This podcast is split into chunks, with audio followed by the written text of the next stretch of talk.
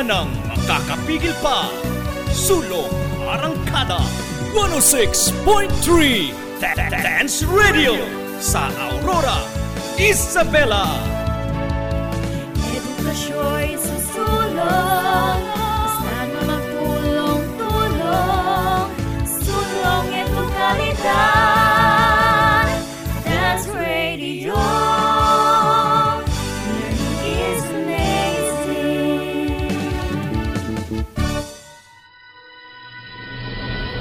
Mapanuri mapagnilay, at makabayan. Araling Panlipunan Learning Area. Araling Panlipunan Learning Araling Panlipunan Learning Area. Ihahatid sa inyo ang mga aralin sa kasaysayan, economics, at mga kontemporaryong issue Dito lang yan sa 106.3 DWDR-FM Dance Radio. Ang silid aralan sa radyo.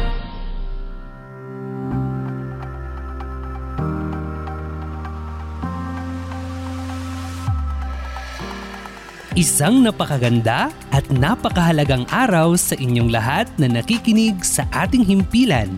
Lalo na sa inyo mga ginigiliw naming mag-aaral sa ikapitong baitang. Magandang araw po, mahal naming guro. Ito ang inyong paaralang panghimpapawid sa Araling Panlipunan 7.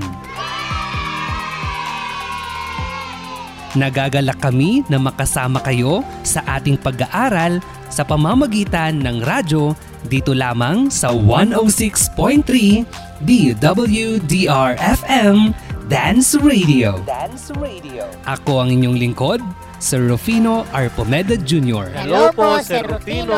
Kasama ang ating technical specialist na si Sir Joshel Rezon M. Guillermo Hello po, Sir Joshel. ng Doña Aurora National High School. Bago tayo magsimula, siguraduhing hawak na ninyo ang ballpen, sagutang papel, at ang pinakaimportante ay ang ating learning activity sheet o LAS Quarter 2, Week 3. Hawak na po namin, sir. Handa na ba kayo? Opo, sir. Malugod kong ipinakikilala ang inyong guro para sa araw na ito, Ma'am Bernadette T. Regaton.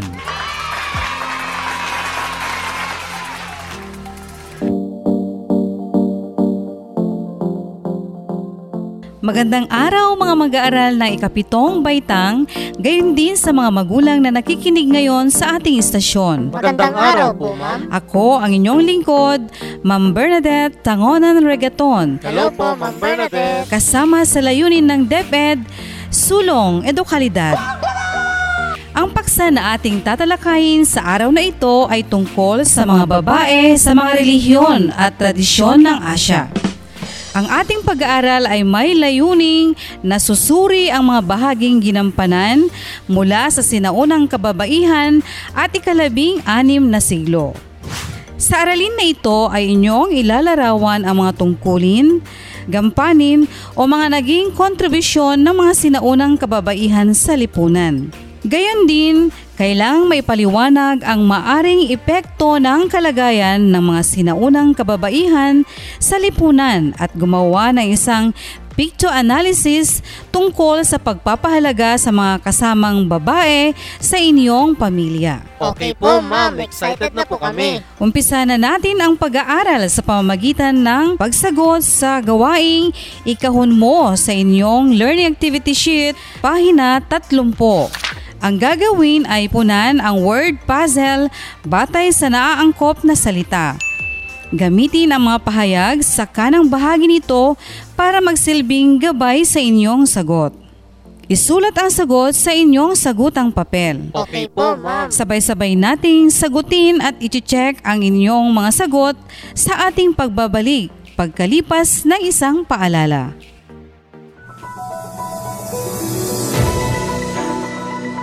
Amazing tips sa pag-aaral ngayong new normal.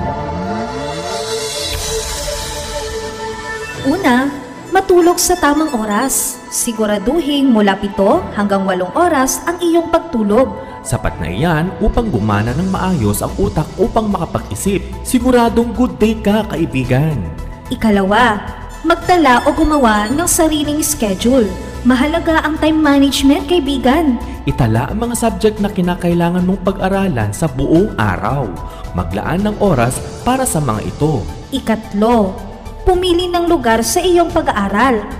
Focus. Kailangan mo yan. Kaya nararapat na komportable At tahimik na lugar ang iyong kalalagyan. Ah-ah-ah, huwag ring kalilimutang ipahinga ang utak. Find time to relax upang handa ka muling mag-aral kinabukasan. At iyan ang ating amazing tips, kaibigan.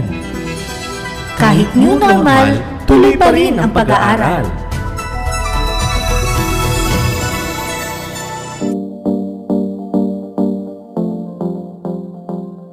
Tayo ay nagbabalik. Atin nang alamin ang mga sagot. Okay po, ma'am. Una, ang tawag sa grupo ng mga babae sa lipunan. Ang sagot ay Kababaihan po, ma'am. tama, kababaihan. Ikalawa, ang pinakamaikling katawagan sa babaeng supling ay Anak po, ma'am. magaling, anak. Ikatlo, ito'y isang uri ng kasarian ng isang tao. Babae po, ma'am. Mahusay, babae. Ikaapat, ang tawag sa isang taong nasa murang edad pa lamang. Ang tamang sagot ay Bata po, ma'am. tama, bata.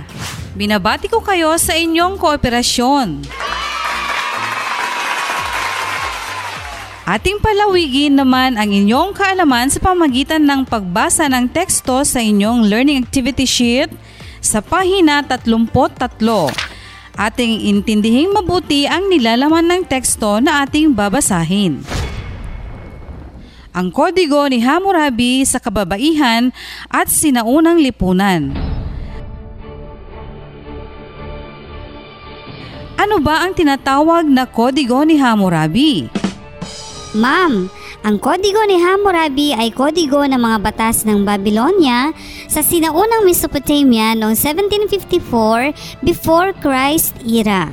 Ito ay binuo ni Haring Hammurabi ay kaanim na hari ng Babylonia. Itinuturing itong pinakaunang kodigo sa buong mundo, ma'am.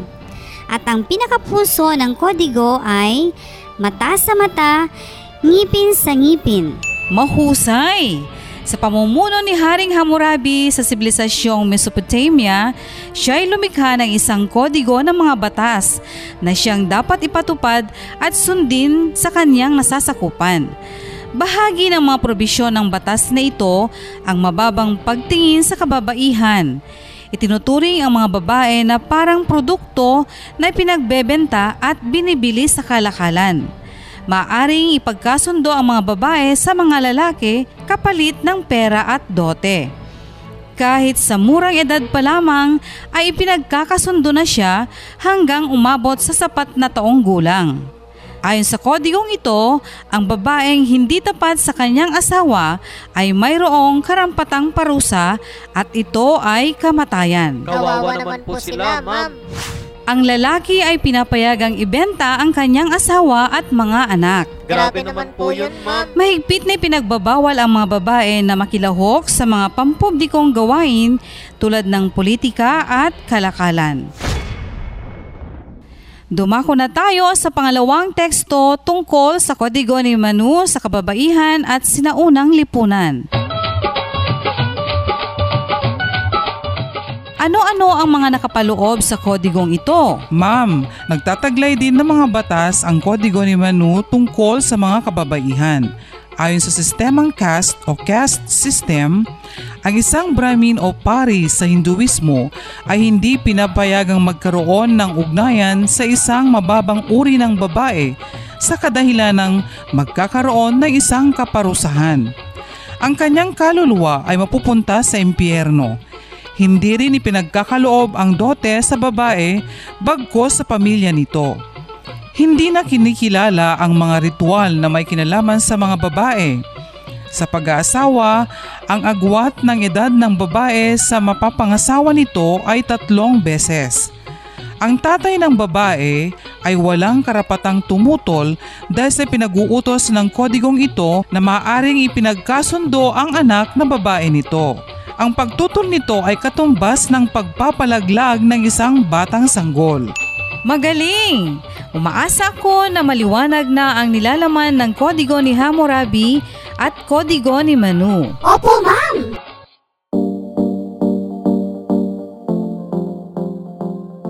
At upang lalo pang mapalalim ang inyong pangunawa ukol sa paksa, sagutin ang gawain 2, pahina 31 hanggang 32 kasama ang pamprosesong mga tanong. Gayun din ang gawain 3, magkwentuhan tayo, pahina 34 sa Learning Activity Sheet. Batay sa gawain 3, ano ang inyong mahihinuha? Hmm? Sa tulong ng talaan, malalaman kung paano magkaiba ang kodigo ni Hammurabi at Manu. Sa bandang kanan, ilagay ang mga sagot patungkol sa kodigo ni Hammurabi at sa bandang kaliwa naman ay ang kodigo ni Manu. Ano ang pagkakaiba sa iba't ibang aspekto? Tulad ng mga sangkot para sa pagpapatupad ng batas, mga dahilan kung bakit naisipatupad ang mga ito para sa kababaihan, implikasyon sa pagpapatupad ng batas na ito, maaaring bunga nito sa buhay ng mga kababaihan, at ang iyong saloobin tungkol sa konteksto. Maaari na ninyong umpisahan ang pagsagot at sagutin din ang apat na pamprosesong mga tanong. Tayo ay magbabalik pagkatapos ng isang paalala. Naku, malapit na ang pasahan ng outputs. Ah, retrieval time na naman. Narito ang mga dapat mong tandaan sa pagpasa ng outputs mo, Kadonyan.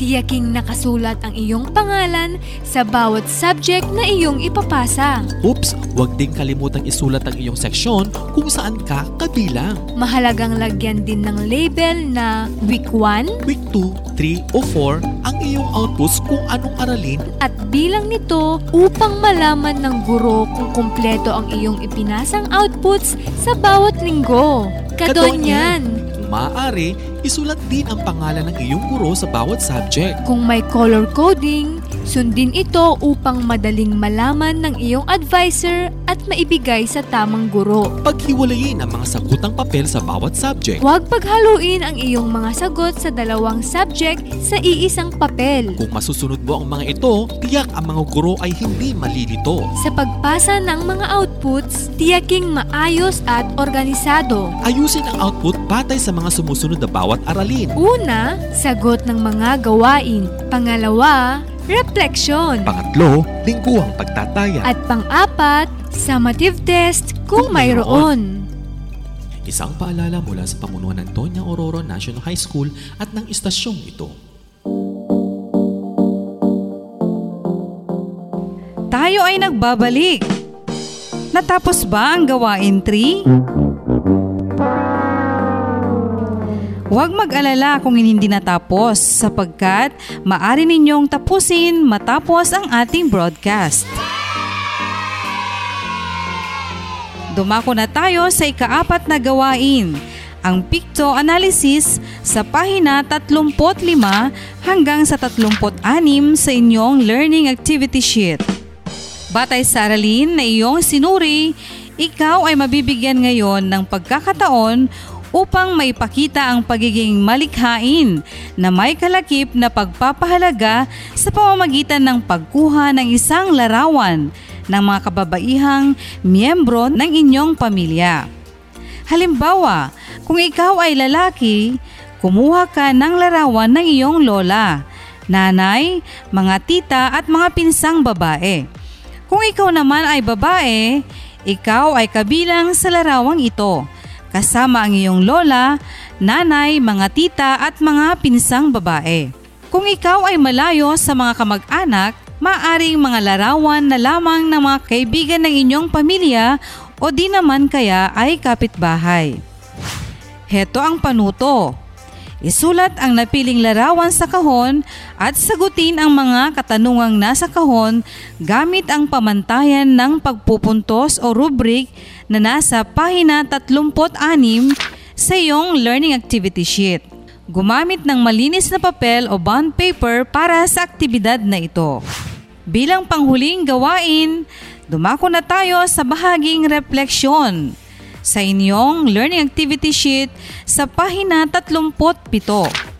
Sa bahagi ito ay gagawa kayo ng refleksyon batay sa mga bagay na inyong natutuhan. Gawing gabay ang sumusunod na tanong. Bilang isang mag-aaral na lalaki, paano mo pahahalagahan ang karapatan ng mga kababaihan? At kung isa kang babaeng mag-aaral, paano mo naman pahahalagahan ang iyong karapatan bilang babae? Ipaliwanag. Isulat ang inyong sagot sa isang malinis na papel o sagutang papel. Mga mag-aaral, huwag kalimutang sagutin ang mga tanong sa lingguhang pagtataya ng ating asignaturang Araling Panlipunan. Okay, ma'am. Huwag kayong mag-alala. Pagkatapos ng ating broadcast, ay may sapat kayong panahon upang tapusin ang mga ito bago ang takdang araw ng pagpasa ng inyong mga output. Wow! Natapos na natin ang ating aralin hinggil sa mga babae sa mga relihiyon at tradisyon sa Asya. Nasuri natin na may mababang kalagayan ang mga babae noong sinaunang panahon sa Asya at ipinagkait ang mga karapatan. Subalit sa paglipas ng panahon ay unti-unting naipaglaban ang pantay na karapatan at pribilehyo ng mga kababaihan sa mga kalalakihan lalo sa larangan ng politika at panlipunan. Hayan, binabati ko kayo sa inyong masigasig na pag-aaral at pakikinig. Kung mayroon man kayong mga katanungan o gustong linawin, ay pwede kayong mag-text o mag-chat sa inyong guro sa Araling Panlipunan 7. Maraming salamat sa inyong pakikinig at muli namin kayong inanyayahan na patuloy lamang makinig sa ating pag-aaral sa radyo. Ako muli ang inyong nakasama, Ma'am Bernadette Tangonan Regaton. Hanggang sa muli, paalam!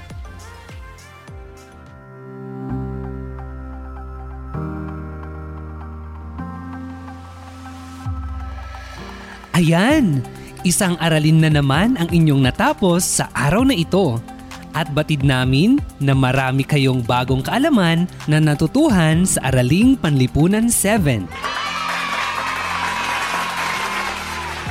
Siguraduhin lamang na laging nakatutok sa ating paaralang panghimpapawid dito lamang sa 106.3 DWDR-FM Dance Radio. Dance Radio. Ng Doña Aurora National High School, Santa Rita, Aurora, Isabela. Nais kong pasalamatan ang mga sumusunod. Ma'am Marisa Ignacio del Rosario, ang ating script writer. Mga editors, Ma'am Emily C. Valenzuela, Head Teacher 3 ng Araling Panlipunan Learning Area at Ma'am Leila D. Ballesteros. At ang ating technical specialist, Sir Joshua Rezon M. Guillermo. Ako ang inyong lingkod, Sir Rufino R. Pomeda Jr. Hanggang sa muli, paalam! Mapanuri, Mapagnilay, at makabayan. Araling Panlipunan Learning Area. Araling Panlipunan Learning Araling Panlipunan Learning Area. Ihahatid sa inyo ang mga aralin sa kasaysayan, economics, at mga kontemporaryong issue. Dito lang yan sa 106.3 DWDR-FM Dance Radio. Dance Radio. Ang silid aralan sa radyo.